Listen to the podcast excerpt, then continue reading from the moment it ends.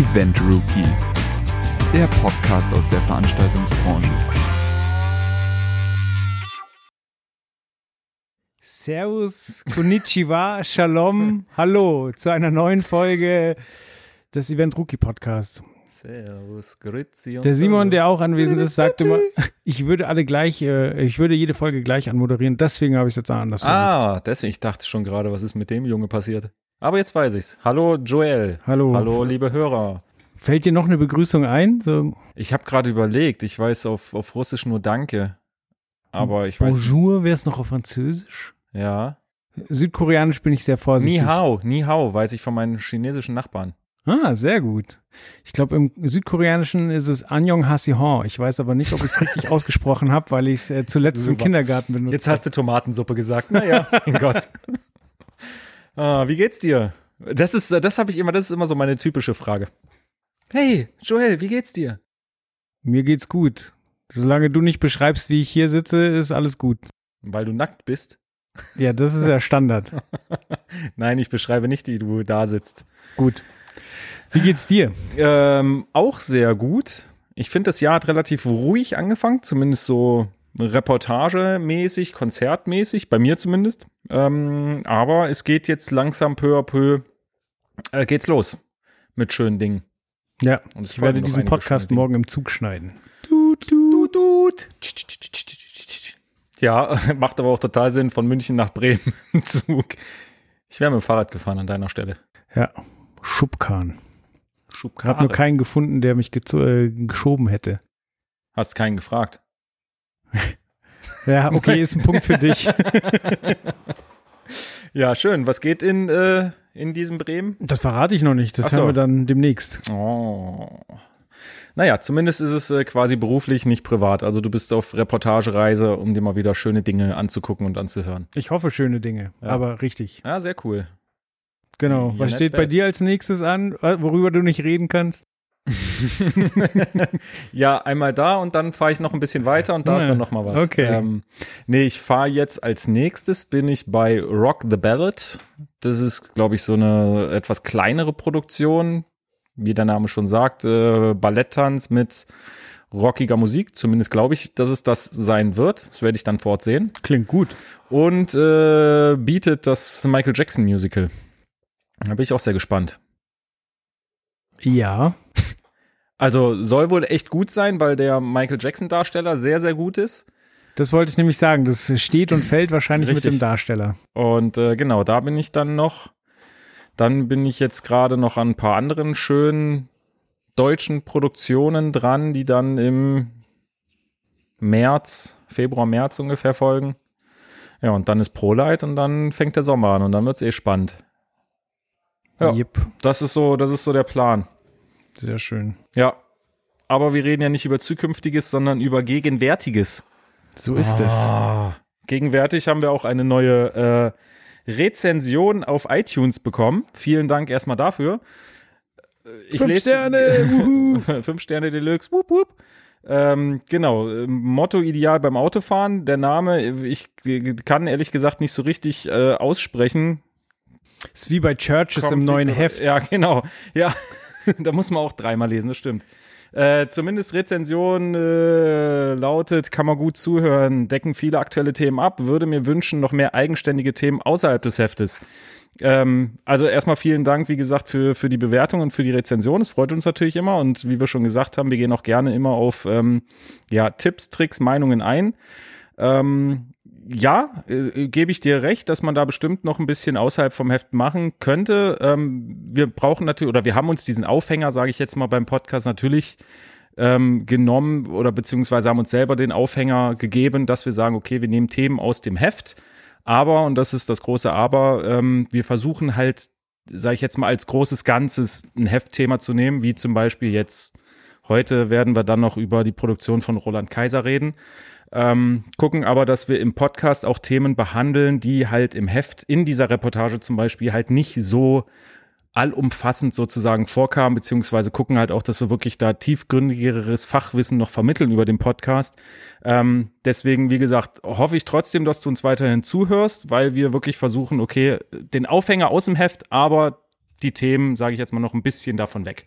Ja, ergänzend. Also Richtig. teilweise ausführlicher, teilweise halt ein bisschen Hintergrundinfos, die vielleicht nicht so ins Heft Ja. gehören. Und äh, ja, also ich denke auch, dass wir nicht einfach nacherzählen, was im Heft passiert. Nee, das ist halt uns wirklich ganz wichtig, dass wir das halt wirklich nicht machen, sondern wirklich, dass wir gucken, okay, ich meine, so ein Heft oder so eine Reportage im Heft hat natürlich auch einen gewissen Umfang, der vorgegeben ist. Da können wir jetzt nicht äh, über ja gewisse technische Dinge so extrem tiefgründig reingehen oder so ausführlich, weil dann wäre die Reportage anstatt zehn Seiten irgendwie 20 oder 30 Seiten lang. Ähm, und im letzten Podcast haben wir schon versucht, mit dem Thema Pyrotechnik ähm, ein bisschen darauf einzugehen, was in dem Heft halt gar nicht vorkam, Pyrotechnik. Also wie gesagt, wir versuchen es, ähm, wir nehmen das auf jeden Fall gerne mal mit auf, dein Statement, und gucken, dass wir wirklich da noch ein bisschen mehr abseits vom Heft über gewisse Themen reden. Ja, schauen wir mal. So ist es.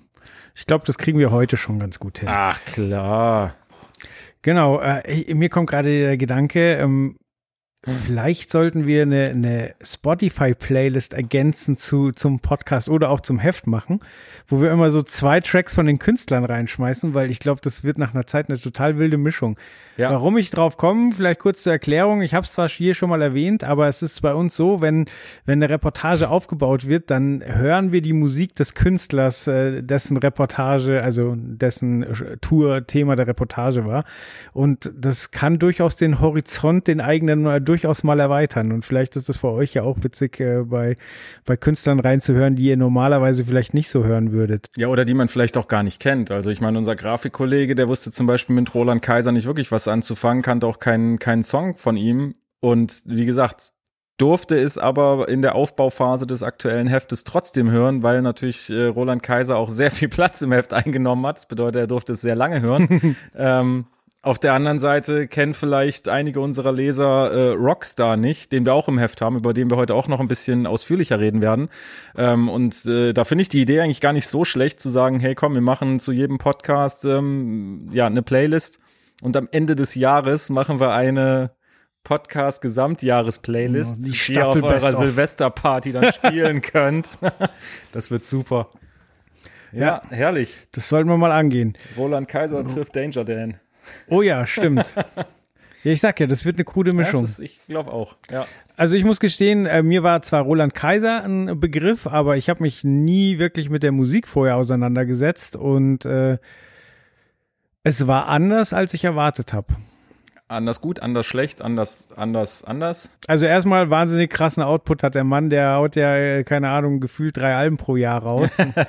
ähm, anders insofern, dass, ähm, also wir haben ja auch das Live-Album gehört, ähm, dass da anscheinend äh, eine richtig große Band dahinter steckt. Ich Ja. habe es mir halt wirklich mehr, mehr nach äh, Playback und Schunkeln vorgestellt, aber Schunkeln ist schon auch dabei, aber äh, halt auch ordentliche Gitarrensolos und ordentliche Background-Sänger und so weiter. Ja. Also ich war da überrascht.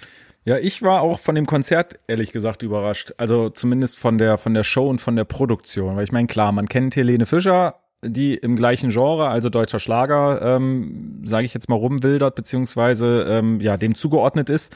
Da weiß man, wie die Shows sind. Das ist natürlich auch ähm, eine Showgröße und ein Umfang und eine Professionalität, die man in dem Bereich ja oder generell im, im deutschen Showbusiness selten wieder hat oder wieder haben wird. Ähm, ich hätte bei Roland Kaiser einfach echt gedacht, dass das ein bisschen abgespeckter, ein bisschen kleiner ist.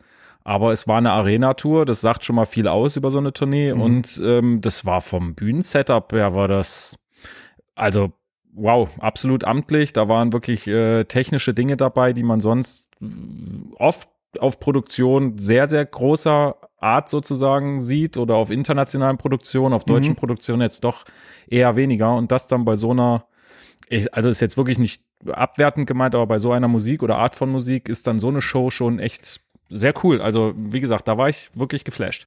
Ja, zumal Roland Kaiser ja auch irgendwie eine andere Generation ist als Helene Fischer. Also äh, hätte. Nein, also ich Ich meine jetzt nicht vom Publikum, aber rein so. vom Alter her, der, der Typ hat halt Erfahrung bis zum geht nicht mehr. Ja, aber das sieht man wirklich auch auf der Bühne. Also man merkt schon, okay, da ist halt so ein bisschen, sage ich jetzt mal, das, das Alter, Respekt vor, vor, vor Technik, sage ich jetzt mal, auch wirklich da. Ähm, also, wie gesagt, er faced jetzt nicht über die Bühne wie eine Helene Fischer. Er wird auch bestimmt nicht an einem Flug äh, gestellt durch die Halle fliegen. ich glaube, das wird nichts mehr. Ähm, es ist alles ein bisschen langsamer bei ihm, die Bewegungen. Aber wie gesagt, das äh, tut der Musik keinen Abbruch, das tut der Show keinen Abbruch, das äh, ist für die Fans auch vollkommen in Ordnung, weil die trotzdem wirklich da abgehen wie sonst was. Ähm, da muss ich sagen, wirklich sehr, sehr cool. Aber natürlich, es ist von, vom Musiker her eine andere Generation, vom Publikum komischerweise halt gar nicht. Also da ist wirklich von jung bis alt war da alles, alles vertreten. Mhm. Ja. Ja. Was ich total faszinierend fand, war, dass er sein Publikum sieht. ja, Aber das hat was. Das, also total ungewohnt, aber irgendwie hat das auch sowas so Respekt äh, zollendes. So, äh, also er ist, äh, man hört auch, dass er dankbar ist, dass so viele Leute nach wie vor kommen. Ja, das glaube ich ihm auch. Also ich glaube, er ist auch ein, also wie gesagt, ich habe ihn ja ganz kurz auf dem auf dem Konzert in Leipzig, sage ich jetzt mal ein bisschen, kennengelernt nicht, aber wenn man am FOH steht mit dem mit dem Lichtdesigner oder so und er kommt dann halt vorbei oder der Künstler generell, dann kriegt man halt so ein bisschen mit, wie wie ist ein Künstler drauf. Und der ist, glaube ich, ein sehr, sehr ehrlicher Mensch. Also ich glaube, er steht jetzt nicht auf der Bühne und äh, erzählt irgendwas von wegen, wie froh er doch ist, dass so viele Leute gekommen ist und dreht sich dann um und denkt sich, äh, sondern er meint es auch so. Das glaube ich Mhm. wirklich. Und ähm, wie gesagt, ich glaube, das ist auch nicht irgendwie ein, ein Trick oder ein Schauspiel, dass er da auf der Bühne steht und sein Publikum sieht, sondern ich glaube, das ist einfach vielleicht auch noch so ein Generationending, dass er da wirklich, ähm, ja, dass man das einfach so macht, so nach dem Motto. Deswegen, ich glaube, wie gesagt, der, der meint das auch wirklich, äh, wirklich ernst. Okay. Jetzt habe ich ja eigentlich nur ein paar Bilder gesehen, aber halt die Show gehört. Ähm, wie viele Leute springen denn da auf der Bühne rum? Also es ist schon eine große Band. Ja, ist oder? schon eine große Band, ja, ja. Also ich kann es jetzt nicht äh, explizit ganz genau sagen, aber ich glaube, es waren 13, 13 Musiker, 19 Musiker. Also ich, nee, ich glaube, die Grundband waren irgendwie 13 und er hatte jetzt auf der Tour noch vier Streicher dabei. Okay. Ähm, das, das Bühnendesign war, war aufgebaut so, dass das in der Mitte, ähm, ja, ich sage jetzt mal zwei Laufstege, zwei gebogene Laufstege hochging und oben dann noch so eine, ja, kleine zusätzliche Stage sozusagen war. Hatte er eine Showtreppe? Sozusagen, also zwei Showrampen. Okay. ähm, und die Band war äh, zwischen diesen zwei Rampen sozusagen positioniert und die Streicher waren auf der Rampe positioniert, also jeweils zwei pro Rampe. Und wie gesagt, ich glaube, am, ich glaube, in der Summe waren es dann 19 Musiker, inklusive Gastmusiker und so weiter. Und die Band an sich waren irgendwie, ja, 13, 13. Sauber. Also ist schon, ist schon eine, eine gute Produktion, sage ich jetzt mal. Das definitiv. Ich weiß gar nicht, ob Helene Fischer eine richtige Band dabei hat. Das weiß ich auch nicht. Aber da möchte ich mich jetzt auch echt nicht in die Nesseln setzen. Also ich glaube auf der Bühne nicht, weil das hätte man, glaube ich, irgendwie mal gesehen. Aber wie gesagt, da ähm, ja, geht ja auch nicht um Helene Fischer, sondern um Roland Kaiser. Er hatte zumindest eine Band und eine wirklich äh, ordentlich große Band. Und genau, die muss halt natürlich auch Platz haben. Deswegen war die Bühne auch dementsprechend dimensioniert und aufgebaut. Ja, sah groß aus. Und ich habe, glaube ich, verfahrbare LED-Wände gesehen. Stimmt das? Ja, genau. Also das ist halt das, was ich, wo ich eben gesagt hatte, dass das wirklich eine, eine Produktion von der, vom, vom Umfang her und von den technischen Dingen, die da passiert sind, die man so halt wirklich nicht so häufig sieht, egal ob Arena-Show oder nicht und egal welches Musikgenre, ähm, C1-Systeme, also wirklich, äh, ich sage jetzt mal Kettenzugsysteme, mit denen man ähm, ja jegliche äh, Dinge fahren kann, egal ob es LED-Wände sind oder äh, Traversen mit Licht oder was auch immer.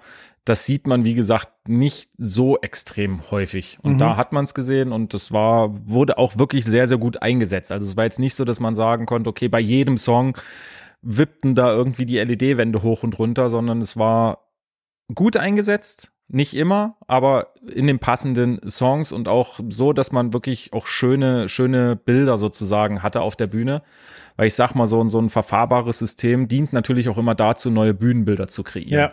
Das ist ja nicht so, dass man es einfach nur macht, damit sich irgendwas bewegt, sondern oft ist es ja so, okay, man hat jetzt, was weiß ich, nimm dir eine Band wie, wie die Beatsteaks oder so, die haben halt fünf, sechs Backdrops, die halt immer wieder wechseln. Die haben halt, sage ich jetzt mal, ein wechselndes Bühnenbild dadurch, dass sie hinten einen Backdrop haben, der immer wieder anders gestaltet ist. Ähm, die nächste Band hat äh, LED-Wände im Hintergrund und an der Seite und noch und nöcher und können da natürlich Content drauf geben wie sonst was und ihr Bühnenbild ändern.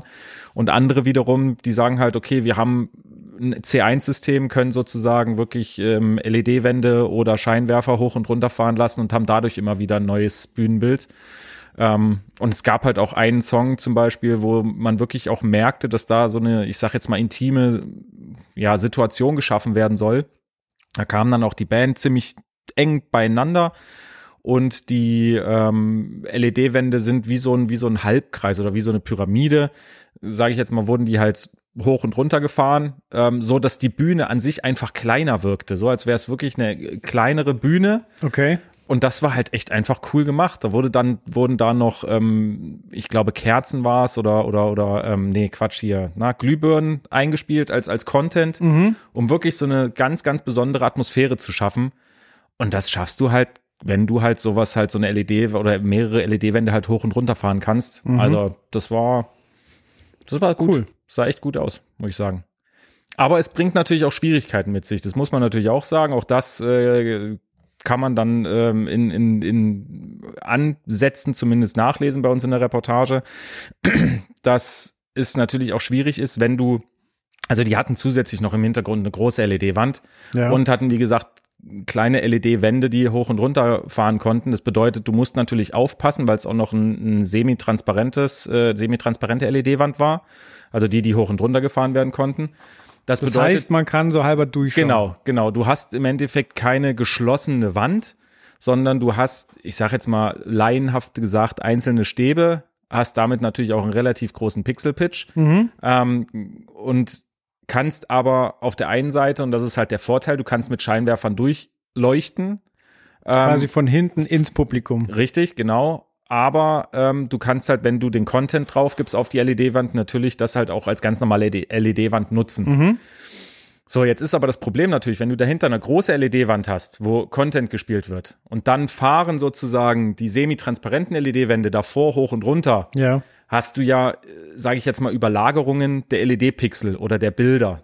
Weil du kannst ja, Ja. halb durchgucken und ähm, es wird halt Content gespielt. Und das ist halt ganz, ganz schwierig, da Content zu erschaffen, ähm, der sich, sage ich jetzt mal doof gesagt, gegenseitig nicht beißt oder irgendwie so ein ganz, ganz komisches Bild ergibt. Und da, wie gesagt, musste man natürlich auch drauf achten, dass durch dieses Hoch- und Runterfahren du dir nicht komplett dein ganzes Bühnenbild zerstörst oder zumindest den Videocontent. Und das, wie gesagt, haben sie auch sehr, sehr gut gelöst und gut hingekriegt. Aber das bedeutet, die haben die haben das Bühnenbild quasi auch verfahren, während Content gezeigt wurde. Es gab Ja. nicht irgendwie Ansagen Nee, zwischen nee. den Songs, wo dann im Hintergrund geackert wurde. Nee, nee, gar nicht. Also es war wirklich auch während den Songs wurde, wurde hoch und runter gefahren. Sauber. Ähm, und während auch der Content abgespielt wurde, während vorne Content war auf den LED-Wänden, während hinten Content war auf den LED-Wänden. Also das war jetzt wirklich nicht so, okay, jetzt machen wir hier irgendwie einen Blackout, fahren alles zurecht und dann geht der nächste Song los. Nee, das war, wie gesagt, bei den schnellen Songs fuhren die auch während des Songs und ansonsten wurde das, wie gesagt, während des, während des Liedes, während der Show auch hoch und runter gefahren.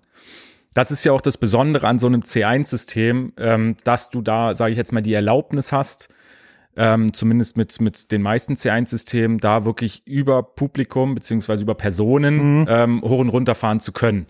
Weil, ich sag mal, wie gesagt, wenn wenn wenn es sonst so wäre, du fährst in der Show das Ding auf die Position, die du haben möchtest und machst dann halt einen Tothänger rein, Ja, dann, äh, Damit ja, sich nichts mehr rühren kann. genau, dann kannst du halt auch andere Systeme nehmen. Und wie gesagt, damit kannst du, egal wer drunter steht, hoch und runter fahren. Also nicht jeder, nicht du, nicht ich, ähm, aber die Leute, die da zumindest für ausgebildet sind, die können das dann halt machen. Ja, ist ja auch immer ein Vertrauensthema. Ich meine, äh, so eine LED-Wand, die wiegt wahrscheinlich auch Ja. einiges und wenn es schief gehen würde, dann hast du nichts zu lachen, wenn du da drunter stehst. Definitiv. Also das ist natürlich was, wo man sagt, okay, ähm, klar, es ist in der Veranstaltungsbranche oder bei der, in der Veranstaltungstechnik immer blöd, wenn irgendwas von oben runterfällt, weil meistens sind die Gerätschaften sehr, sehr schwer. Es gibt kaum was, wo man sagt, okay, naja, pff, wenn das jetzt runterfällt, ist nicht so schlimm, außer vielleicht du hast einen Effekt, wo irgendwie Tischtennisbälle von oben runterfallen sollen. Naja, okay, wenn die runterfallen, ist nicht schlimm, aber so einen Effekt hast du selten. Ähm, aber klar, bei sowas ist es natürlich eine Vertrauenssache von, von allen Seiten. Also der, der Techniker, der es bedient, muss genau wissen, okay, das Equipment, was ich habe, dem vertraue ich, weil das wird schon passen. Der äh, Künstler, der drunter steht, muss sagen, okay, ich vertraue dem, der es steuert. Und der, der es steuert, ähm, muss halt für sich auch wirklich absolut sicher und im Klaren sein, dass er das wirklich auch kann. Weil das ist jetzt nicht einfach nur so, ach na ja, ich drücke jetzt einmal kurz hier auf den Knopf und dann fährt das runter und ich drücke nochmal auf den Knopf und dann fährt das hoch, Ja. sondern ähm, da steckt schon extrem viel Fachwissen dahinter und deswegen muss man auch eine spezielle Zusatzausbildung oder Weiterbildung machen, um solche Systeme überhaupt steuern zu dürfen. Also da sind oft die Hersteller auch dahinter. Ähm, wie gesagt, so C1-Systeme gibt es von den meisten Herstellern, ähm, also von den meisten Kettenzugherstellern. In dem Fall war es jetzt äh, Material von MoveCat. Ähm, und bei MoveCat ist es wirklich so, die sagen, okay, es muss jemand der, der das bedient, von der Firma, die es sozusagen kauft, Ja. muss jemand da gewesen sein, der muss eine Schulung besucht haben. Da gibt es natürlich noch weitere Module, um dann noch mehr und noch, noch tiefer ins äh, Geschehen einzutauchen, aber dieses Grundding muss erstmal gemacht werden. Vorher gibt es im Endeffekt einfach die Geräte auch gar nicht ähm, oder geben die halt nicht raus, weil das wirklich ganz, ganz, ganz gefährlich sein kann, wenn es halt einfach falsch programmiert wird. Weil das ist halt wirklich auch eine Programmierungssache, vor allem wenn es Fahrten während der, während der, der, der Songs sind, wenn das halt hoch und runter geht. Ja. Wenn du da, sage ich jetzt mal wirklich, dich über, also nicht konzentrierst oder irgendwas falsch machst und sagst, okay, hier das Ding kann, was weiß ich, fünf Meter runterfahren, dein Rig ist aber irgendwie nur vier Meter hoch, Mhm. dann fährt Scheppert. halt einfach mal erstens komplett auf die Bühne. Das bedeutet, du machst das Gerät kaputt und im aller, aller schlimmsten Falle steht halt einfach jemand drunter. Ja. Und ich sag mal, ich glaube, die Dinger schaffen irgendwie, ich weiß gar nicht, ich glaube, es waren 34 Meter in einer Minute. Ähm, also das ist schon, die kriegen schon, äh, ja, was heißt Speed hin, aber das ist schon, wenn du natürlich jetzt äh, nur vier Meter Höhe hast, kommt das schon mit einer Geschwindigkeit runter, wo es wehtun kann. Mhm. Und deswegen, wie gesagt, ist da wirklich äh, absolute Vorsicht geboten und da gibt's auch wirklich Normen und Gesetze, die das zum Glück auch, ähm, ja, ich sag jetzt mal, vorgeben, dass da, dass es da wirklich absolut sicher abläuft. Das ist aber auch dann international so, oder? Oder ist das so ein typisch deutsches Ding? Ach, da will ich mich jetzt ehrlich gesagt nicht zu sehr aus dem Fenster lehnen. Also ich denke mal, dass das, äh, dass das in anderen Ländern ähnliche Vorgaben sind. Das wird jetzt nicht so sein, dass es, äh, was weiß ich, dieses, dieses, äh, dieses, das, das SIL, das ist das Sicherheitsintegrationslevel, ähm, was, was so die, die Sicherheit sozusagen dieser Systeme auch mit angibt.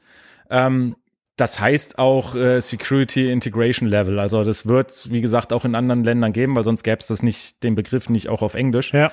Ähm, ob das jetzt eins zu eins genauso ist wie die deutschen Vorgaben, wie gesagt, das, das äh, übersteigt meinen Horizont, aber ich gehe ganz, ganz stark davon aus, dass das, äh, wie gesagt, internationaler Standard ist, dass äh, jemand in Australien nicht plötzlich komplett anders arbeiten kann als jemand in den USA oder hier in Deutschland. Ja. Ja, aber es finde ich schon einen interessanten Aspekt, sich das mal bewusst zu machen, dass es da durchaus Jobs mit so einem hohen Verantwortlichkeitslevel gibt. Weil ich sag mal, wenn jetzt im Mix die Geige nicht zu hören ist, Ja. dann ist das zwar ärgerlich, aber es stirbt niemand. So. Ja. Ja, wie gesagt, das ist alles, was, was mit Höhe zu tun hat, ist halt einfach, kann halt echt richtig, richtig böse enden. Sei es jetzt die Firma, die das Pre-Rig einbaut, wenn da irgendwas falsch läuft, dann äh, kann im dümmsten Falle wirklich einfach mal alles zusammenbrechen. Wenn jemand ähm, bei einem Scheinwerfer vergisst, ein Safety dran zu machen, ähm, dann geht das, ich sage jetzt mal in 99,999 Prozent gu- äh, Prozent Fällen gut, aber wie gesagt, in diesem einen 0,0001 Prozent Fall geht's halt nicht gut und dann fällt das Ding runter und hat halt keine Sekundärsicherung.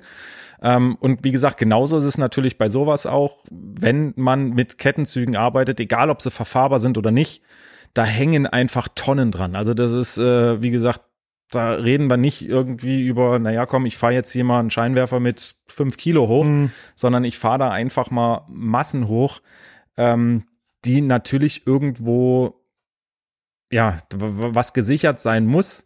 Und deswegen, wie gesagt, gibt es ja auch diese Sicherheitsintegritätslevel, die quasi wirklich auch vorgeben, okay, was muss alles ähm, oder wie sicher muss ein System sein, damit es überhaupt so genutzt werden darf, wie es in der Veranstaltungsbranche üblich ist. Ja. Ja, interessant. Aber es ist halt, also es ist klar, es ist also man hat viel Verantwortung und es muss, man muss auch sehr auf Sicherheit achten, aber es sieht halt auch echt cool aus. Also das ist halt so dieser Effekt, finde ich persönlich, ist es immer noch ein Effekt, der, der ja nicht zu selten genutzt wird. Das definitiv nicht, aber der halt immer noch so einen Wow-Effekt hat. Früher waren es halt wirklich so die, die, die Videotechnik, wo das noch nicht auf jeder kleinsten Veranstaltung genutzt wurde. Da hat man noch sich gedacht, boah, cool und hm, das sieht total toll aus. Und ich finde so diese, diese C1-Systeme, das ist für mich immer noch so, egal bei welcher Veranstaltung, wenn irgendwas hoch und runter fährt während der Show, finde ich das immer total faszinierend. Ja, weil es halt das Bühnenbild so krass verändert. Ja, ja. Und du halt dann einfach eine Abwechslung zwischen den Songs hast, die. Ja, weil du das halt auch wirklich nicht so häufig siehst. Also das ist jetzt nicht so, dass du das auf jedem Konzert siehst, sondern das ist wirklich so ein Special-Ding. Das siehst du bei richtig guten Produktionen, wo du gute Bühnendesigner hast und Leute hast, die sich halt wirklich Gedanken machen und überlegen, wie sie das machen können. Ja. Aber es ist natürlich auch eine Budgetfrage. Das muss man auch ganz klar sagen. Ich meine, es ist ja nicht nur so, dass es einfach nur ein paar Kettenzüge sind. Ich meine, die Kettenzüge an sich sind schon Special-Kettenzüge. Mhm. Du hast eine Steuerung dazu, die nicht einfach nur eine Kettenzugsteuerung ist, sondern auch die ist besonders. Du hast ähm, jemanden, der es bedienen muss, der auch besonders ausgebildet sein muss. Und das hat halt natürlich alles äh, seinen Preis. Es kostet alles.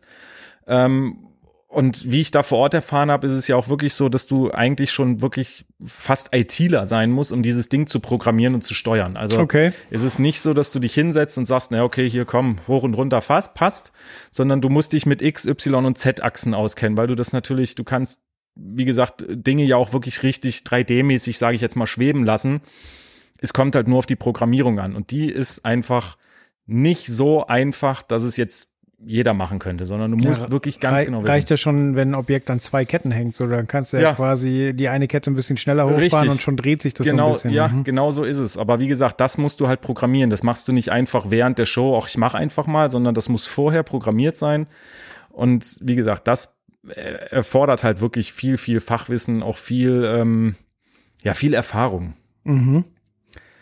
Ja, da kommen mir jetzt gleich le- jede Menge Fragen in den Kopf. So, zum einen, äh, also ich hatte mir davor jetzt vorgestellt, dass es einfach übers Lichtpult mitgesteuert wird. Nee, oh Gott, nee, Ist nicht so. nee. Nein, nein, da hat ja auch mit Licht nichts zu tun. Also ich sag mal, ein Licht, Lichtoperator, der kümmert sich darum, dass es wirklich, ähm, ja, dass die Lampe zum bestmöglichen Zeitpunkt an und ausgeht, beziehungsweise die Farbe wiedergibt, die es Ja. wiedergeben soll. Ähm, du hast für dieses, ähm, für die C1-Steuerung hast du einen ganz eigenen, ja, Operator, einen ganz eigenen, der sich darum kümmert, ähm, der meistens auch guckt, dass er das System irgendwie selber aufbaut, beziehungsweise wirklich sehr, sehr stark überwacht weil da wirklich viel falsch laufen kann. Und das, wie, wie du schon sagtest, das ist so ein, so ein Sicherheitsaspekt, der muss auch direkt an der Bühne stehen, damit er natürlich sieht, okay, steht da jetzt jemand drunter, ähm, dass er im absoluten Notfall halt einfach noch einen Todmann quasi loslassen kann. Also der muss bei jeder Fahrt auch immer einen Knopf drücken und kann dann erst fahren. Also es ist nicht so, dass es über Timecode läuft oder so, Okay. sondern es ist wirklich so, er muss gucken, okay, der nächste Cue, den zack, kann ich jetzt abfahren und dann muss er halt eine Taste währenddessen drücken, also während er sagt, los, muss er eine andere Taste drücken. Und sobald er den Button, sage ich jetzt mal doof gesagt, loslässt, das ist halt, wie gesagt, wie so ein Todmann. Was bedeutet, du drückst drauf, machst deine, deine Steps und wenn der jetzt mal durch was auch immer einen Herzinfarkt kriegt oder einfach umfällt, lässt er den Button los und die, das ganze System bleibt halt stehen. Ja. Das ist halt dieser Sicherheitsaspekt, dass er aktiv was drücken muss. Weil andersrum, wenn er einfach nur was drücken müsste, damit es stoppt, ist es im Notfall auch wieder zu spät. Weil Ja. wie gesagt, wenn er irgendwie ausrutscht, umfällt, sonst was, kann auch nichts mehr drücken. Und deswegen, ja, ist es wie bei Pyrotechnik, es steht immer einer an der Bühne und guckt genau, dass da auch, wie gesagt, in dem Moment nichts passieren kann. Weil es kann auch, ich meine, wir sind alles Menschen, es kann auch mal sein, dass in der Programmierung irgendwas falsch ist oder Ja. dass das Ding wirklich einfach zu weit runterfährt. Dann ist es wichtig, sofort reagieren, sofort Stopp und fertig ist. Und deswegen wird das nie von einem mitgesteuert, sage ich jetzt mal so nebenbei, so nach dem Motto, der halt irgendwie eine andere Aufgabe hat. Ja.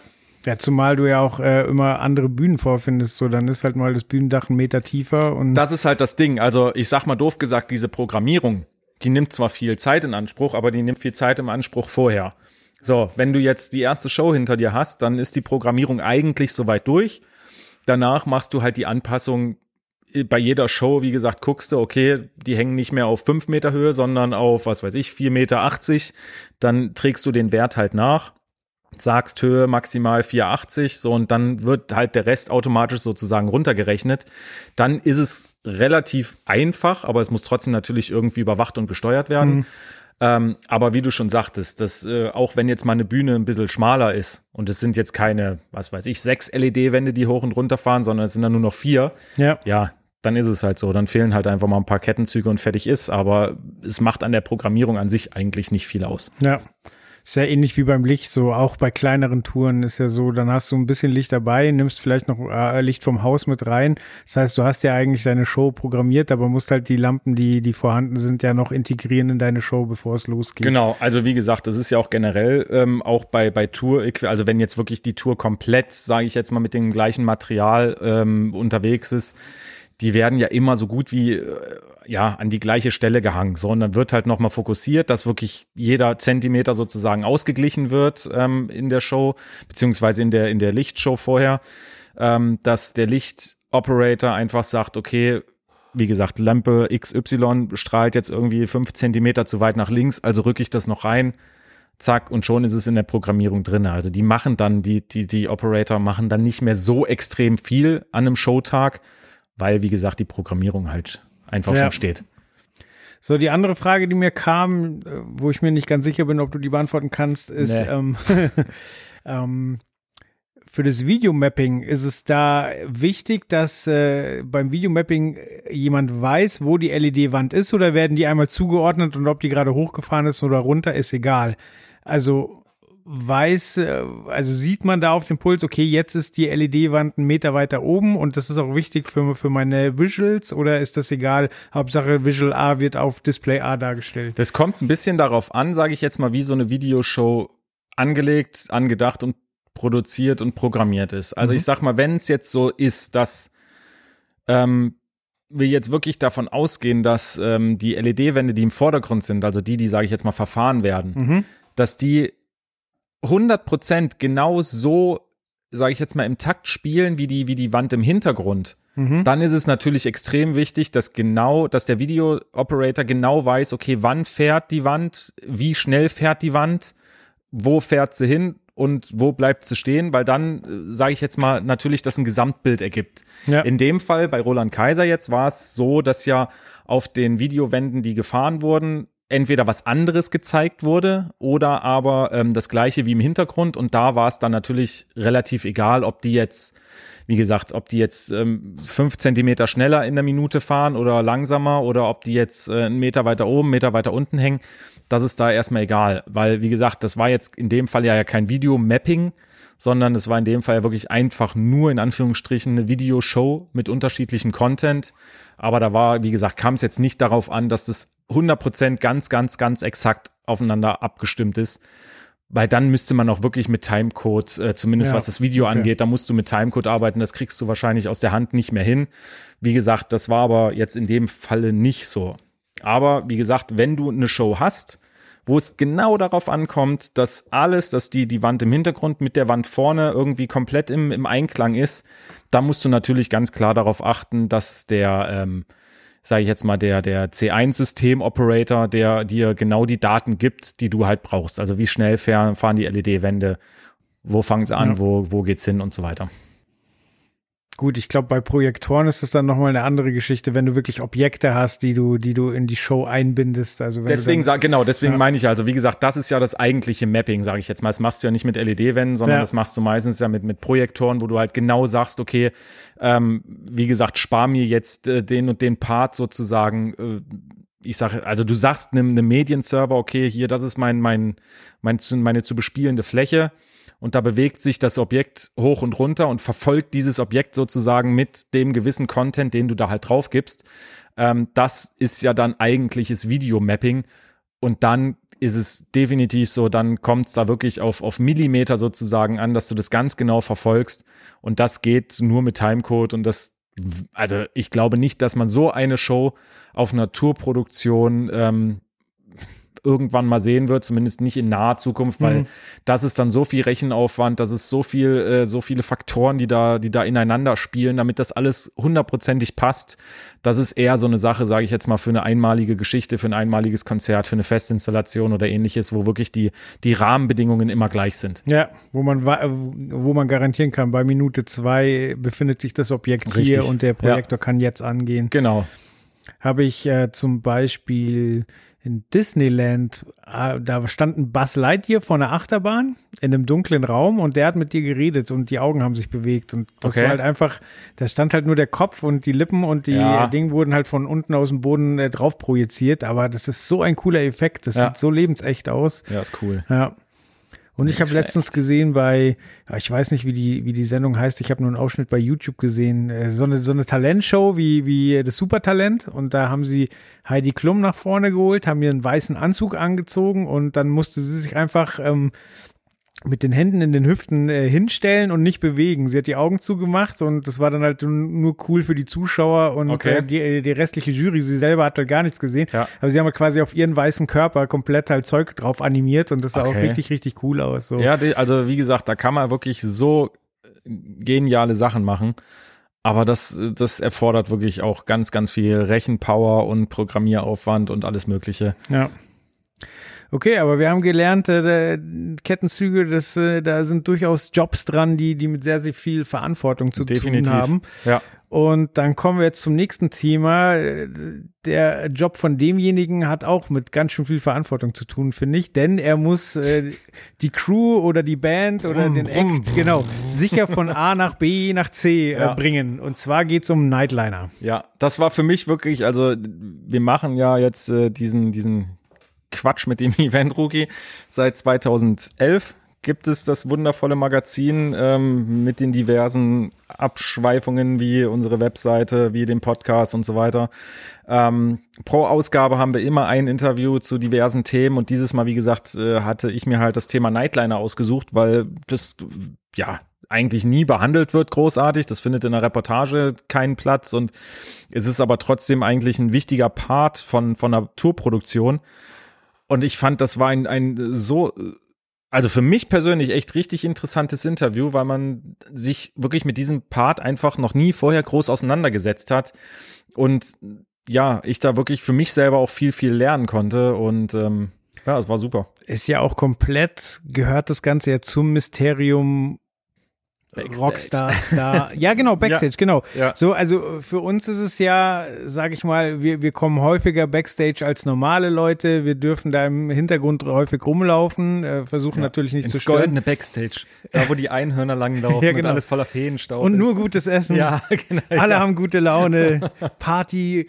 Ähm, ja, aber der Tourbus ist halt nochmal was anderes. Ja. Das ist nochmal das Ja. Allerheiligste von so manchen Leuten. Und ich persönlich war jetzt noch im Keim drin. So, aber ich glaube, das geht ganz vielen Leuten so. So Tourbus Ja. ist auch nochmal was ganz Besonderes. Definitiv. Also wie gesagt, für mich auch immer noch. Wie gesagt, ich bin jetzt schon lange, lange in dieser Branche unterwegs, aber ähm, wenn ich irgendwo auf einer Veranstaltung bin und dann heißt es ja, komm, wir gehen schnell in den Nightliner und machen das Interview, ist es für mich trotzdem irgendwo immer noch, ja, wie gesagt, wirklich so ein bisschen so was Besonderes. Und es war auch, wo ich selber Techniker war, war ich nie in einem Nightliner. Also da habe ich sowas echt nie, nie von innen gesehen. Ähm, selbst auf Tour, wo ich war, war, sind wir nicht mit einem Nightliner unterwegs gewesen. Wie gesagt, danach dann, also ich glaube, das war wirklich erst nach vielen, vielen Jahren, wo ich in diesem Business arbeite, dass ich zum ersten Mal einem Nightliner war. Ähm, und vorher konnte ich mir auch nie so richtig vorstellen, was denn, wie das jetzt wirklich von innen aussieht. Und ich glaube, so geht's auch vielen Technikern, ähm, vielen Leuten, die, die, ja, in dieser Branche arbeiten, aber vielleicht nicht so die, die, die Größe der Produktion haben, um sowas aktiv sozusagen zu sehen, mitzuerleben. Und klar, von den Zuschauern her ist es, glaube ich, sowieso ja wirklich noch mal so ein, noch ein ganz anderes Mysterium als Mhm. ein Backstage-Bereich. Ja. Ja, dann erzähl mal, ähm, mit wem hast du gesprochen? Ähm, also ich hatte das Interview mit äh, Clemens äh, Behle gemacht von äh, der Firma Coach Service. Okay. Ähm, nach eigenen Aussagen von ihm, einer, der wirklich auch dieses Business mitgestaltet oder miterfunden hat, sage ich jetzt mal doof gesagt. Ähm, ich dachte ja immer, okay, also pff, Nightliner, ja mein Gott, das wird es genauso lange geben, wie es die Eventbranche gibt, weil irgendwie müssen sie auch von A nach B kommen. Nee, ist aber nicht so. Das kam wirklich erst so 80er, Anfang 90er kam dieses Thema erst so richtig auf, wo wirklich ähm, ja, erstens Produktionen immer größer wurden, man wirklich viel von Stadt zu Stadt reiste und man dann irgendwie ein paar Mal in Hotels einchecken wollte und dann aber entweder komplett zu war, weil damals war jetzt nicht irgendwie ne, Late vier, Check-in. ja, 24 Stunden geöffnet. Es gibt immer jemanden, der dir den Schlüssel rausgibt. Nee, da war Check-in bis maximal 18 Uhr. Und wenn du bis dahin deinen Schlüssel hattest, hattest du Glück. Und wenn nicht, ähm, ja, so nach dem Motto Pech gehabt. Und das ist natürlich bei uns in der Branche einfach so, dass wir arbeiten, wenn andere einfach Feierabend haben oder feiern gehen oder wie auch immer, dann wird halt bei uns in der Branche gearbeitet. Und dann ist ein Check-in halt ja, was weiß ich, vor 20 Uhr oder so nicht möglich, weil vorher wird halt einfach mal aufgebaut, gearbeitet, gemacht, getan. Der Künstler sowieso steht dann auf der Bühne, der kann eh nichts machen. Ja. Ähm, und dann haben sie irgendwann gemerkt, okay, wir müssen irgendwas tun, damit wir natürlich auch gemütlich irgendwo schlafen können, uns ausruhen können und vor allem, damit wir dann irgendwie am besten nachts halt von A nach B schon mal kommen. Weil, wie gesagt, am nächsten Tag ist es die nächste Stadt. Und äh, genau, deswegen, wie gesagt, war das äh, ein gut ausgesuchter Interviewpartner, sage ich jetzt mal, weil er wirklich vieles drüber erzählen konnte, auch wie sich das ganze Business, sage ich jetzt mal, ein bisschen gewandelt hat und äh, so weiter und so fort. Okay. Ja, ich finde es einen wahnsinnig krassen Job, weil eigentlich, also du hast recht, hier in der Branche wird eigentlich zu Uhrzeiten gearbeitet, wenn der Rest der Welt nicht mehr arbeitet. Mhm.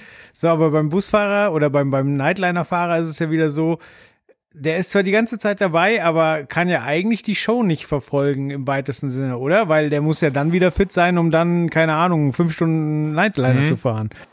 Also genau, ich sag ja immer, dass wir ja sowieso eine Nischen, ja, Nischen-Business sind. Ähm, so, jetzt sind wir mit Event-Rook ja nochmal eine Nische in der Nische und so ist es mit Nightlinern eigentlich auch oder Nightliner-Fahrer, dass die ja nochmal Nischen-Dasein in dieser Nische Veranstaltungstechnik haben, weil klar, wir arbeiten schon alle so zu den Zeiten, wo andere, sage ich jetzt mal, frei haben oder feiern gehen und die arbeiten ja nochmal wenn sogar wir schon frei haben, müssen die, müssen die ja. ran.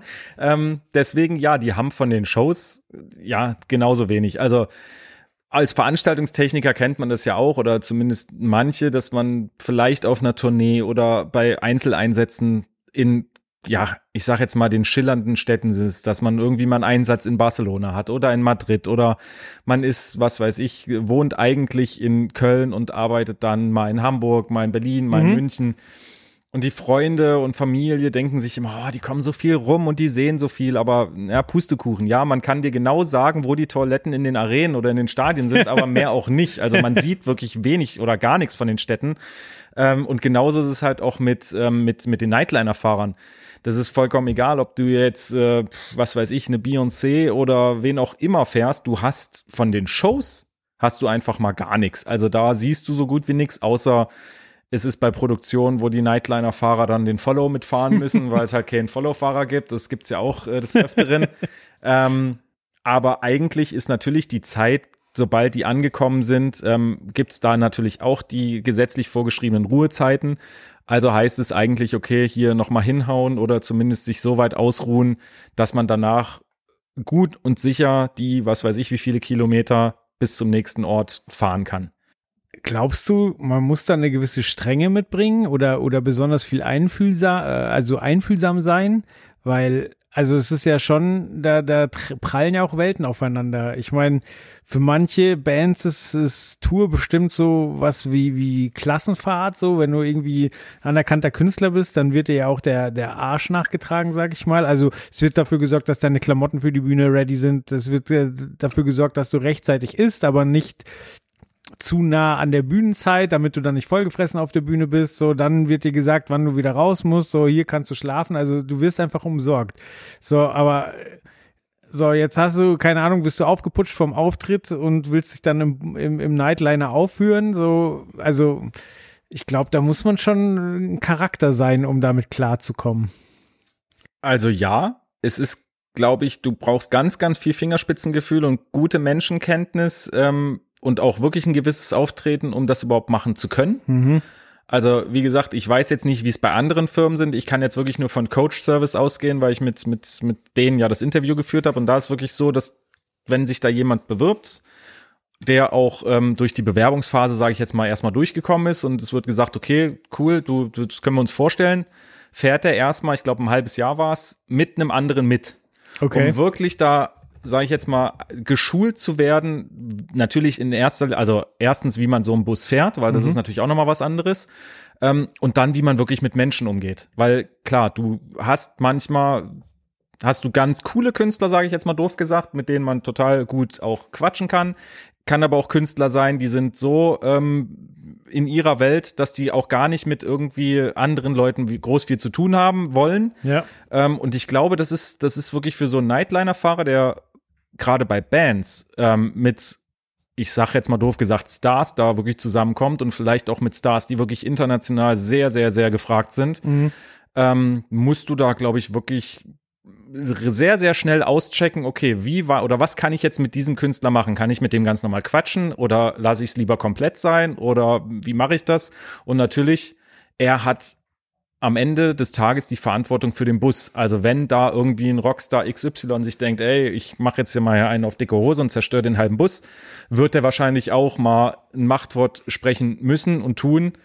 Ähm, aber das ist klar. Ich glaube, da brauchst du sehr, sehr viel Fingerspitzengefühl. Deswegen ist es wahrscheinlich auch ein Job, den vielleicht gar nicht so viele unbedingt machen können und machen wollen. Ähm, so ist es ja bei uns zum Beispiel auch. Ähm, wie gesagt, wir suchen ja zum Beispiel auch immer freie Autoren, die für uns schreiben wollen.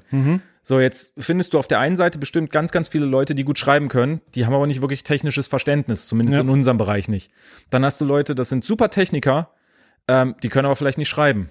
Ja. So, und ich kann mir jetzt vorstellen, dass es das im, im, im Nightliner-Business oder Nightliner-Fahrer-Business bestimmt auch gibt. Da gibt es bestimmt Leute, die sind super nett und super lieb und kommen mit jedem klar, können aber so einen Bus vielleicht einfach gar nicht bedienen. Erstens vom Fahren, zweitens ist ein Nightliner ja wirklich mit technischen Sachen ausgestattet, also musst du halt auf ganz, ganz viel achten.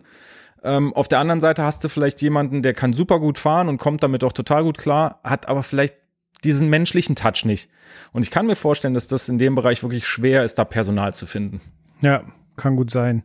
Aber ich glaube, andererseits, wenn du es gut hinbe hinbekommst, das spricht sich rum wahrscheinlich. Also wahrscheinlich wird dann auch wieder nach Busfahrern gefragt, Das wenn die kann ich- nächste ja. Tour ansteht. Das kann ich mir echt gut vorstellen. Also ich kann mir vorstellen, dass es bei, bei, bei, bei Busfahrern so ist, wie, wie auch bei Lichtdesignern oder so, dass eine Band XY sich denkt, ey, der hat eine so super Show gemacht, den will ich wieder als Lichtdesigner. Oder aber, hey, der Fahrer, der war so super toll, den will ich wieder haben und dann wird, wird der halt explizit angefragt. Also ich glaube, das ist auch für ein Unternehmen sehr, sehr wichtig, wirklich darauf zu achten, wen habe ich da als Fahrer, wie kommt der so rüber, weil klar, das kann dir natürlich super viele Folgeaufträge geben. Also da kann dein Bus noch so luxuriös ausgestattet sein, wenn dein Fahrer blöd ist dann ist es, glaube ich, dem Künstler dann auch egal, ob er jetzt zu dir geht oder zum nächsten Anbieter, weil ich sage jetzt einfach mal, die Ausstattung von solchen Bussen, ja, die variieren natürlich, aber glaube ich nicht so stark, dass da jetzt jemand sagen würde, ähm, nee, da hat mir aber die Kaffeemaschine besser gefallen, deswegen ist es mir egal, wie doof der Fahrer war.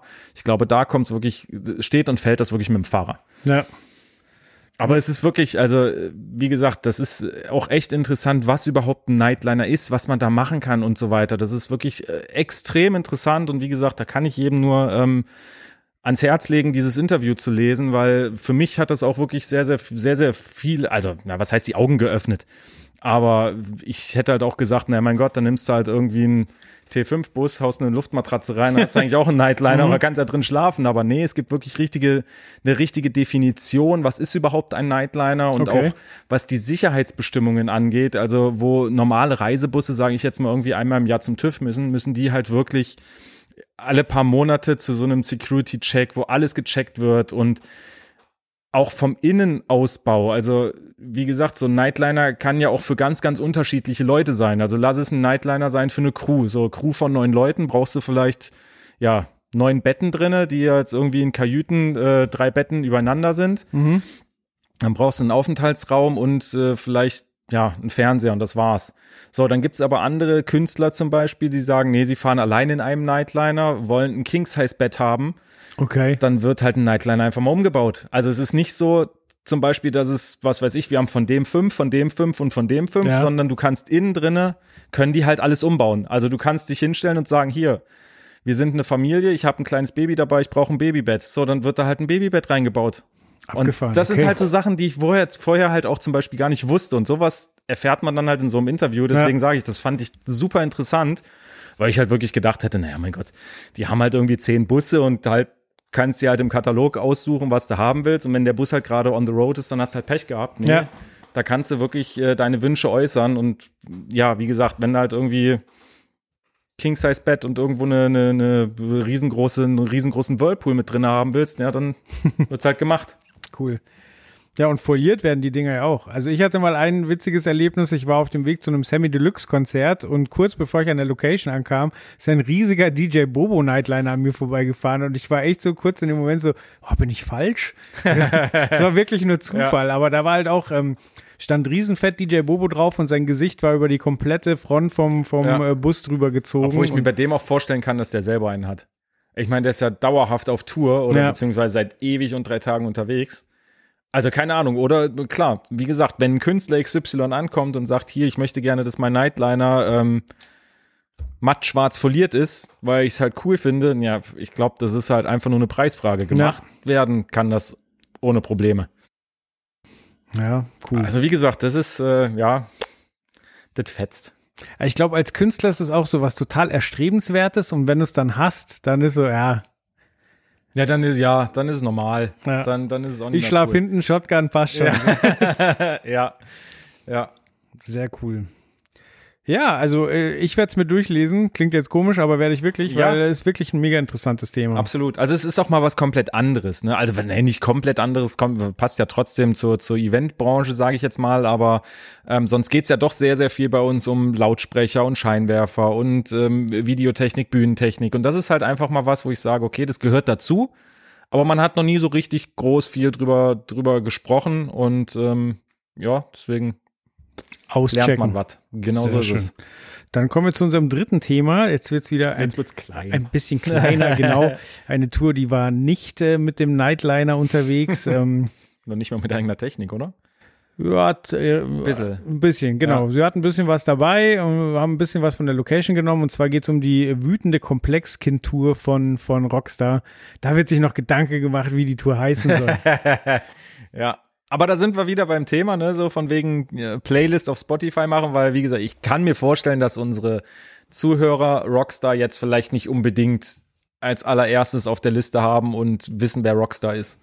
ja, aber das Schöne ist, Sie können ihn jetzt ein bisschen kennenlernen, weil ähm, wir haben uns im Heft mit den Technikern unterhalten und wir hatten ja gerade am Anfang des Podcasts schon gesagt, so, ha, mach doch mehr außerhalb des Hefts. So, ja, es ist wieder ein Heftthema, aber wir haben jetzt für den Podcast haben wir ein Interview mit Rockstar gemacht. Ähm, Sehr cool. ja, das hat sich angeboten. Er hat es angeboten, weil er selber äh, ja auch viele Podcasts macht und weiß, wie das läuft und ähm, vor der Show jetzt nicht unbedingt wollte und dann konnte man das im Nachhinein machen.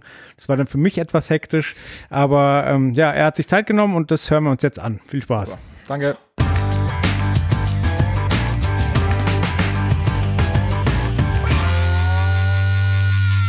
Herzlich willkommen heute mit einem Interviewpartner und zwar der gute Rockstar, der gute Max Nikolas Nachtsheim. Hi Max. Hallo. Na? Ja, wir haben uns ja im Heft schon mit deiner Tour beschäftigt und deine Techniker sind zu Wort gekommen und das freut mich jetzt sehr, dass, dass wir auch noch ein bisschen deine Perspektive hören können.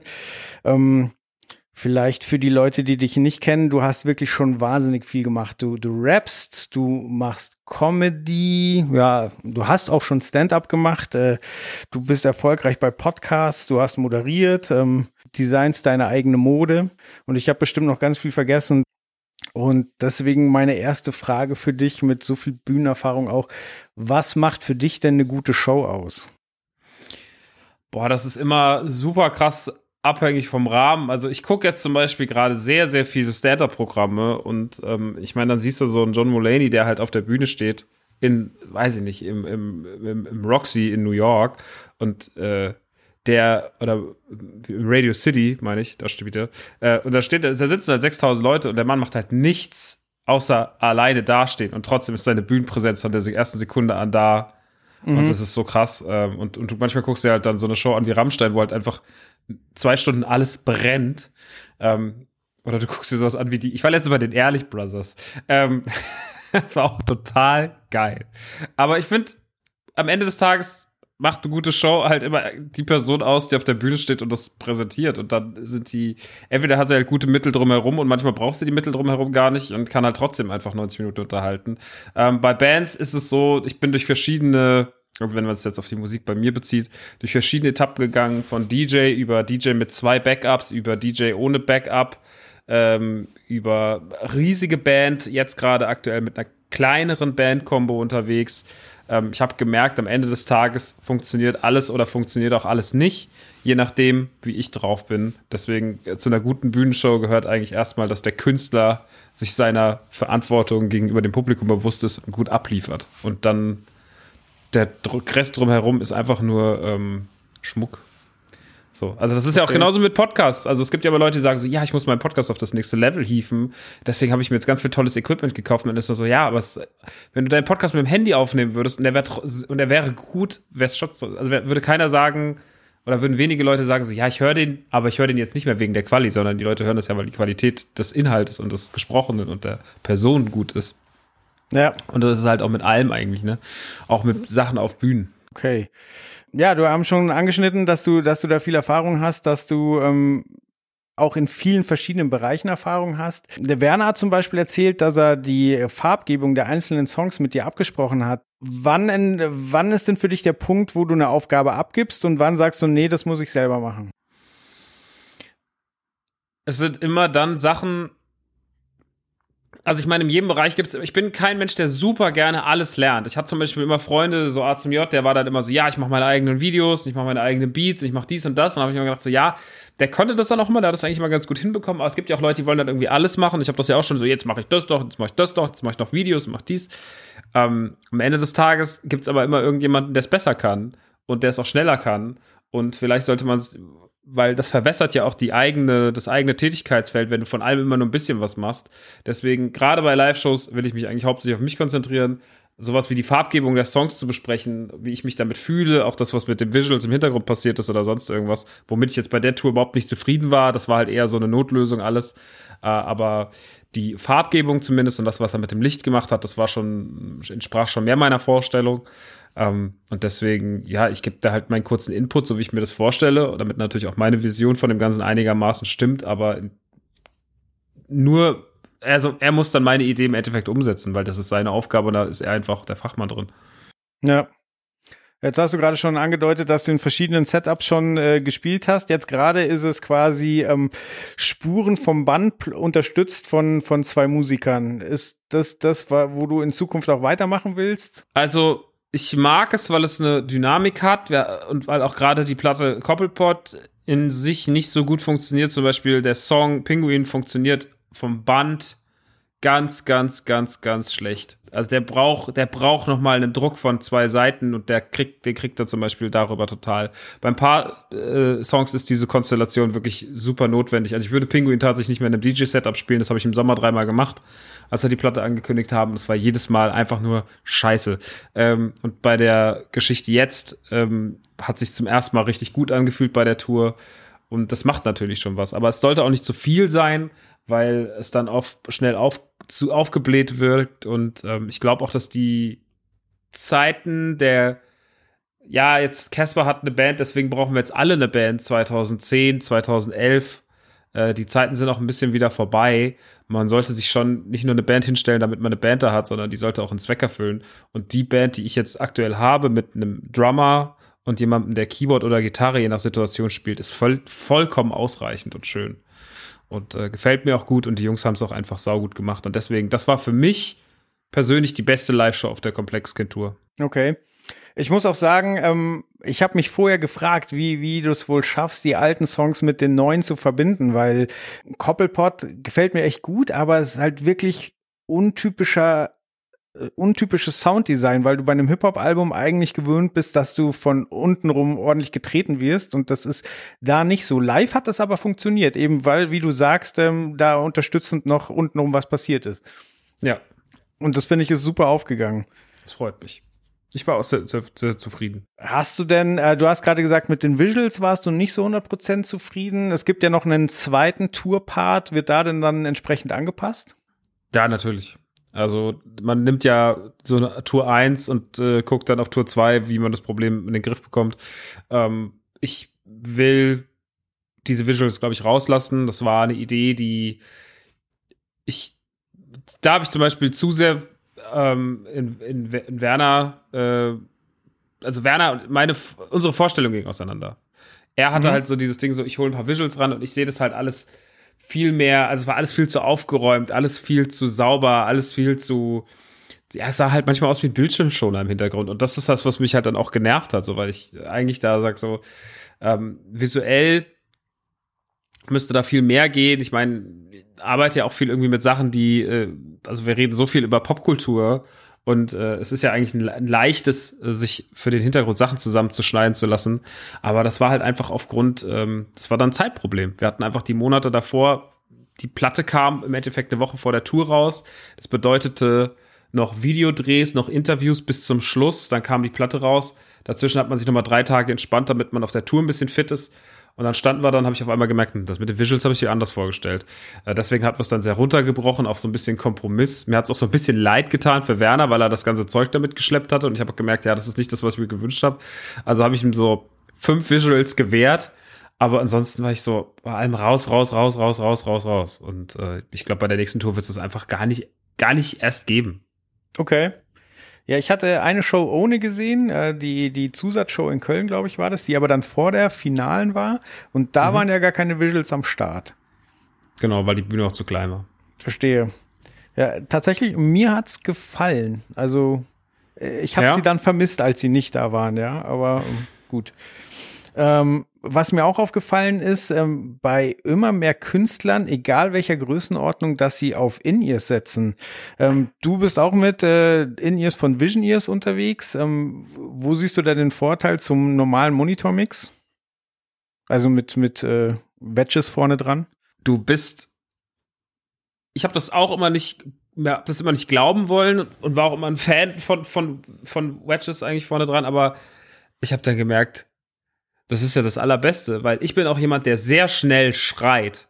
So, in dem Moment, wo ich mich nicht hundertprozentig höre, habe ich immer das Gefühl, dann hört mich auch nie draußen niemand und bin mhm. sofort immer so sympathisch. Nee, die müssen nicht hören, die müssen nicht hören. Und gerade wenn du dir alte Gigs angucken würdest, von denen es Gott sei Dank keine Videos gibt, weil das irgendwie zu Zeiten war, wo das Internet nicht ganz so schlimm war wie jetzt, ähm, da habe ich immer nur gebrüllt und war immer nur ein Gebrüll und es war super nervig und ähm, dann habe ich das natürlich irgendwann in den Griff bekommen, aber jetzt äh, die Mischung aus Jonas als Soundmann, der einfach ein, meiner Meinung nach fast schon zu perfekten Job gemacht hat, also wirklich wie der jeden Tag da aufgefahren ist, äh, wie er Wünsche angepasst hat, wie spielerisch einfach er gewisse, gewisse Dinge gelöst hat ähm, und wie er auch aus jeder Halle das Beste rausgeholt hat, das war wirklich beispiellos.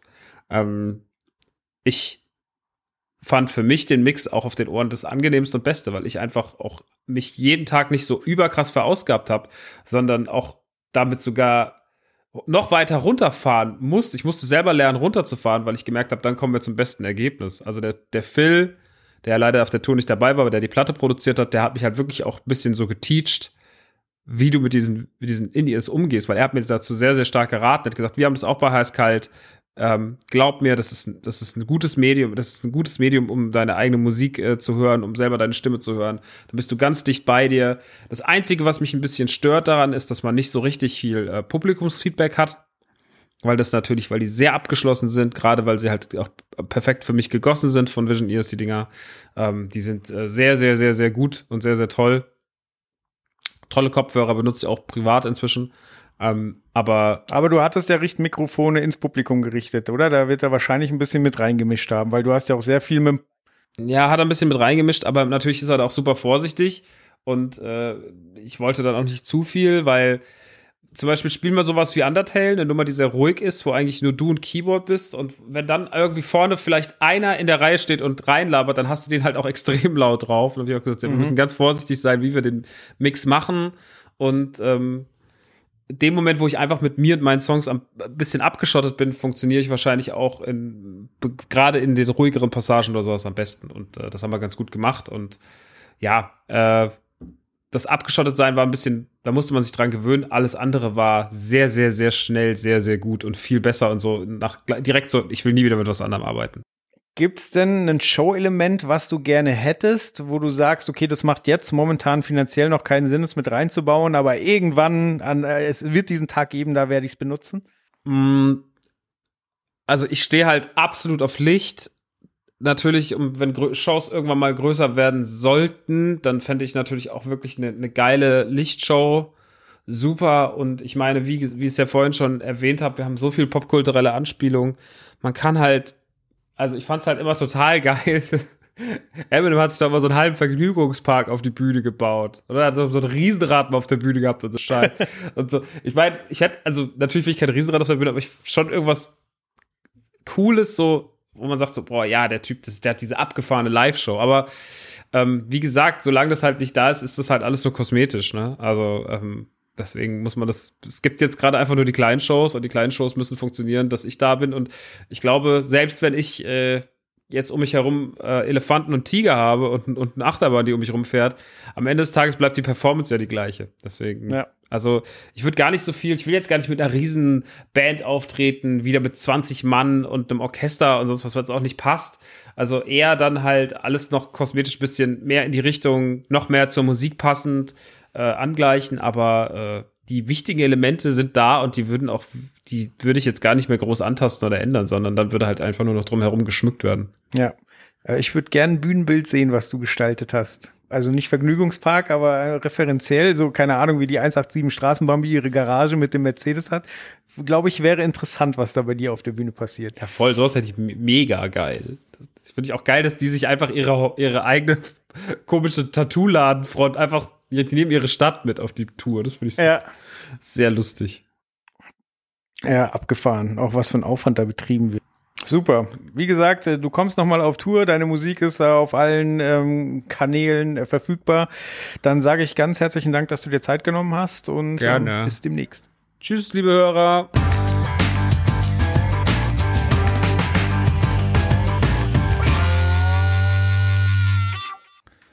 Ja, das war also der Max. Das war Rockstar. Ganz Cool. schön, ganz schön ehrlich. Teilweise, ne, haut er schon ordentlich einen raus, muss ich auch sagen.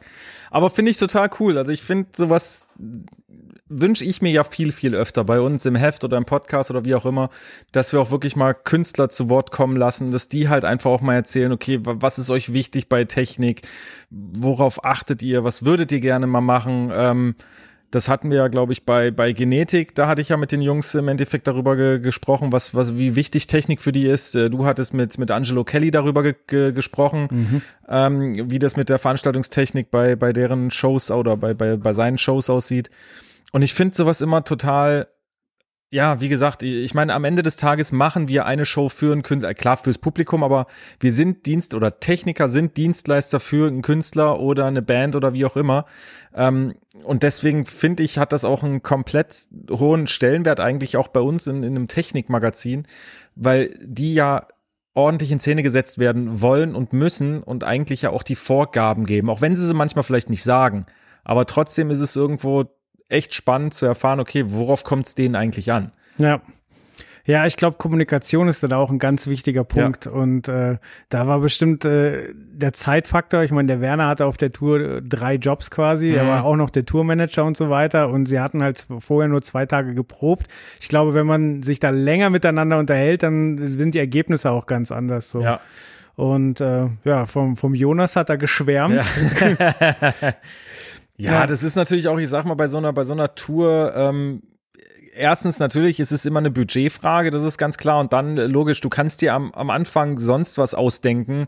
Kann einfach sein, dass es auf Tour anders wirkt, dass es anders aussieht, dass es blöder aussieht. Das kann halt einfach passieren, das ist ganz klar. Aber logisch, da muss man miteinander reden und da muss man halt einfach äh, gucken, dass man das Beste draus macht. Und ähm, klar, wenn man dann natürlich eine Position hat, wo man eigentlich drei Jobs auf einmal machen muss, ja, irgendwas bleibt halt immer auf der Strecke, das ist Ja. ganz klar. Aber wie gesagt, trotzdem wirklich sehr, sehr interessant auch äh, dieses, dieses ganze In-Ear-Ding und so weiter, weil das ist ja auch wirklich was, wo, wo manche Künstler sich einfach noch nicht, entweder noch nicht dran trauen oder auch da natürlich wieder so dieses einfach Geld in die Hand nehmen. Ist natürlich, es tut weh, glaube ich, definitiv. Ähm, weil ich sag mal, angepasste In-Ears, richtig gute In-Ears, die kosten halt einfach mal ab 300 aufwärts oder so, wenn Mhm. überhaupt. Ähm, und das muss man erstmal in die Hand nehmen. Man hat erstmal noch nichts davon. Es wird keine Refinanzierung geben, aber es ist halt einfach fürs Feeling und für das eigene Arbeiten sind In-Ears für einen Musiker wirklich äh, Gold wert. Und wie gesagt, auch da komme ich wieder zurück äh, auf Roland Kaiser, der, ähm, was weiß ich, ich sag mal, wahrscheinlich dreimal so alt ist wie Rockstar oder äh, keine Ahnung, wie alt Rockstar ist oder wie alt Roland Kaiser ist, da will ich jetzt keinem auf den Schlips treten. Ähm, aber auch der hat vor ein paar Jahren gesagt, okay, In-Ears sind total cool. Ich will, dass alle auf der Bühne In-Ears tragen. Der hat das im Endeffekt einfach, ich sage jetzt mal doof gesagt, vorgegeben. Der sagt, ja, ihr müsst alle In-Ears haben, weil ich möchte keine Wedges, keine Sidefills oder sonst was. Ich will es relativ ruhig auf der Bühne haben und In-Ears sind halt einfach ähm, um einiges besser für den Klang und wirklich ähm, einfach schonender fürs Gehör. Und das ist halt was, da sollte man sich echt überlegen, okay, nehme ich jetzt das Geld, wenn ich es habe, in die Hand. Und wie man von Rockstar hört, ist es ja wirklich ein Ergebnis, äh, was kaum zu schlagen ist. Ja. Ja, vor allen Dingen, also ein Aspekt, der mir vorher gar nicht so klar war, ist, dass es auch dich körperlich schont. Ja. Also, dass du sagst, okay, also ich kann es ja komplett nachvollziehen, so wenn du das Gefühl hast, das Publikum hört dich nicht, gibst du natürlich mehr Druck. Mehr. Ja, Genau, ja. richtig. Auf der anderen Seite logisch, ich kann ihn auch verstehen, aber ich meine auch, das ist wieder ein Kommunikationsding mit seinem FOH-Mischer. Natürlich will ein Künstler auf der Bühne mit dem Publikum äh, interagieren und äh, hören, okay, wie komme ich jetzt gerade an? Sind die cool drauf, sind die nicht cool drauf? Und wie gesagt, du hörst wirklich bei Inies, Inies nix. Also Ja. ich hatte ja die, die, die Nature Ears ähm, zum Test in einer der letzten Ausgaben und ähm, hab die halt auch äh, ja einmal in Anführungsstrichen unter Live-Bedingungen, also wirklich bei einem bei einem Konzert sozusagen einfach getestet ähm, und dann auch, ich sage jetzt mal blöd gesagt, zu Hause getestet und da gibst du ein bisschen Musik drauf und du hörst nichts mehr. Da kann dich der gegenüber wirklich äh, echt laut anschreien. Du kriegst es nicht mehr mit, absolut nicht. Aber wie gesagt, genau dafür gibt es äh, Atmo-Mics, äh, die die Stimmung im Publikum aufnimmt und dann muss man seinem FOH-Menschen halt sagen, ey, gib mir einfach mehr Atmosphäre drauf, ich brauche das und dann geht das auch. Also Ja. Ja, muss man aber sagen, also er interagiert viel mit seinem Publikum. Okay. Deswegen hatte ich gemeint, so, ja, du hast doch Atmo-Mics drin, so, und aber es ist interessant, dass er quasi, okay, die Songs sind mir als Ballade wichtig, da möchte ich das Publikum nicht hören. Ja. Ist schon interessant, welche Kniffe, aber das ist halt auch wieder Absprache mit, mit dem äh. Monitor-Mix, so, und dann, dann kriegt man das auch hin. Ja. Was ich wirklich auch faszinierend finde, ist, dass er wirklich seinen, seinen FOH-Mischer da so lobt, weil für den ist es natürlich auch extrem schwierig, weil bei so einer Produktionsgröße, und das hatten wir beim letzten Mal, glaube ich, auch besprochen, du hast halt keine PA dabei. Also PA ist niemals irgendwie ein Tour-Equipment äh, bei so einer Show oder bei so einer Tournee. Ähm, und deswegen muss man natürlich gucken, dass man immer das Zeug nimmt, was jetzt gerade äh, ja in der Location rumsteht. Und ähm, ich glaube, du warst auch äh, für die Reportage im, im Feuerwerk in München. Ja, ich meine, ja, die haben eine PA, aber ähm, Sie haben eine, sie Sie, haben eine. So, also das sieht wirklich, äh, das ist halt abgeranztes Holz und daraus noch äh, so viel guten Sound zu holen, dass der Künstler sagt, ey, total cool und der macht einen super Job und es klingt total gut. Das ist für einen FOH-Mischer natürlich auch extrem schwierig, weil du hast nicht in jeder Location äh, ein D&B Meyer Sound L Acoustics oder RCF oder sonst irgendwas, sondern da kommt dann halt wirklich auch mal altes Holz zu tragen. Ja.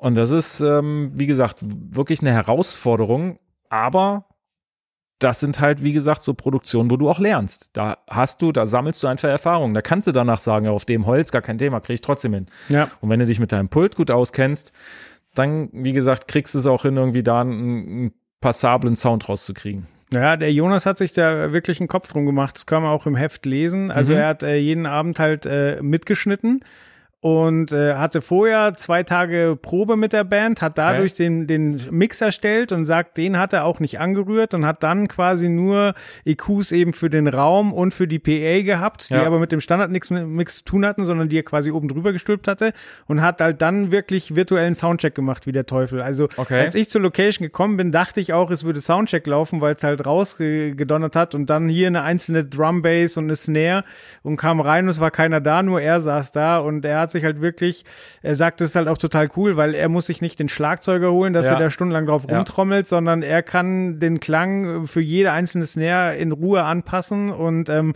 wenn die Leute dann kommen, dann checkst du nur noch, funktionieren ihre Eingänge, hören die in ihren in ihr Mix, haben wir irgendwo Brummen drauf, aber der Sound an sich steht, weil er das mit dem virtuellen Soundcheck vorher machen kann. Ja. Ja, das ist also, wie gesagt, da hat die Technik auch einem gerade in dem Bereich natürlich super viel geholfen in den letzten Jahren und das sind das sind Vorteile, die man sich daraus ziehen kann. Natürlich ist es immer noch super toll, äh, egal ob für einen Künstler oder für einen Mischer, wenn man die Band auf der Bühne hat. Aber wie gesagt, das kann man bei großen Produktionen machen, wo man vielleicht auch wirklich eine richtig große Band auf der auf auf dem, auf dem, auf der Bühne hat, um das alles noch mal ein bisschen durchzuchecken. Aber ansonsten mit dem virtuellen Soundcheck kann man da so viel machen und das ist halt echt super, wenn da einfach auch noch so, ja, engagierte Techniker mit dabei sind, die nicht einfach nur das als Job sehen und denken, ach naja, kommt, hier halbe Stunde vor der Show gehe ich mal rein und mach mal ein bisschen und dann kriege ich das schon irgendwie gewuppt, weil Ja. ist ja eh eine kleine Tour und ist ja eh nur 300 Leute da in diesem Club oder wie viel auch immer, sondern die sich hinsetzen und sagen, nee, ich will, dass das halt so perfekt wie möglich ist und dann setze ich mich halt irgendwie eine Stunde oder anderthalb hin und mache halt einen virtuellen Soundcheck, aber dafür klingt's am Ende auch super gut. Und das ist, glaube ich, was, ähm, was nicht nur der Künstler auf der Bühne honoriert, sondern was dann auch den Unterschied oder sage ich jetzt mal die Spreu vom Weizen trennt, ähm, dass du dann auch Folgejobs kriegst, weil wie gesagt, und das hatten wir auch schon so oft in dem Podcast, ähm, immer wieder das Gleiche. Du weißt nie, wer im Publikum ist. Du weißt nie, wer davor irgendwie in dieser Location rumrennt. Und wenn es halt der Tourmanager von was weiß ich wem ist und der sieht, okay, der Typ, der hat's irgendwie drauf, dann kriegst du halt einen Anruf und dann ist halt die Anfrage mal da für eine größere Produktion. So, und wenn da aber einer ist, der halt irgendwie lustlos da irgendwas zusammenmischt, hat der Künstler auf der Bühne vielleicht keinen Bock mehr auf dich. Und wie gesagt, dann äh, wird es auch schwierig, da irgendwie danach noch irgendwas zu bekommen. Deswegen finde ich das echt cool, wenn man da so, ja, sich so reinkniet. Ja. Äh, Jonas hatte tatsächlich auch den, den Job durch äh, Mundpropaganda bekommen, weil der eigentlich die Band mischt von dem Produzenten von dem Album. Ja, ja, das ist es halt, ne? Das ist halt ganz, wie gesagt, wir sind eine, ja, große Branche, aber auch nicht so riesig. Also da läuft ganz, ganz viel über, ich erzähle mal irgendjemanden und so weiter. Und ganz oft ist es ja auch so. Also wenn ich irgendwo auf Reportage bin und frage, ja, wie bist du da rangekommen? Na, dann war es halt so, dass der Lichtler oder der FOHler von der Band genau zu der Zeit halt einfach nicht konnte und einen dann halt weiterempfohlen hat. Und so Ja. rutscht man dann irgendwo rein. Und wie gesagt, das passiert halt nur, wenn man auch wirklich immer abliefert. Egal wie groß eine Produktion ist, egal wie klein. Und man lernt, man lernt verdammt viel, auch auf kleinen oder gerade auf kleinen Produktionen kann man sich so viel selber rausziehen. Ähm, ja, wie gesagt, deswegen immer ordentlich arbeiten, egal wie groß eine Produktion ist. Amen. Oh, mein, mein Wort zum Sonntag ist immer das Beste. Schön. Schön. Dann können wir jetzt auch Schluss machen. Nee, war, also wie gesagt, fand ich wirklich einen extrem interessanten Podcast. Also ohne mich jetzt selber loben zu wollen oder uns, aber ich fand es wirklich auch mal gut, ja, solche Einspieler wie, wie jetzt halt von, von Rockstar, ähm, dass man auch einfach mal hört, wie andere oder wie Künstler über Technik denken und ähm, ja, wie wichtig denen das eigentlich auch ist oder zumindest teilweise die, die, die Technik und wie, Ja. die, wie die sowas auch wahrnehmen. Deswegen, wie gesagt, finde ich das total gut, wenn man da ähm, ja auch ab und zu abseits von nur Technikgeschwafel auch mal sowas hört. Wenn du talentierter Künstler oder berühmt bist, du kannst dich melden. genau, super. Ich dachte schon, jetzt kommt irgendeine Frage an mich. Was würdest du dann machen, wenn du Künstler wärst? Nein, das würde ich Das nie fragen fragen. wir nicht. so, jetzt hören wir lieber auf. Sehr schön. Das war mir wie immer ein Fest. Es hat war Spaß wunderbar. gemacht. Es war super. Leute, wir freuen uns auf euer Feedback. Wie immer, ne? Contactet uns. Genau. Bis Bi- dann. Bis dann. Ciao. Ciao.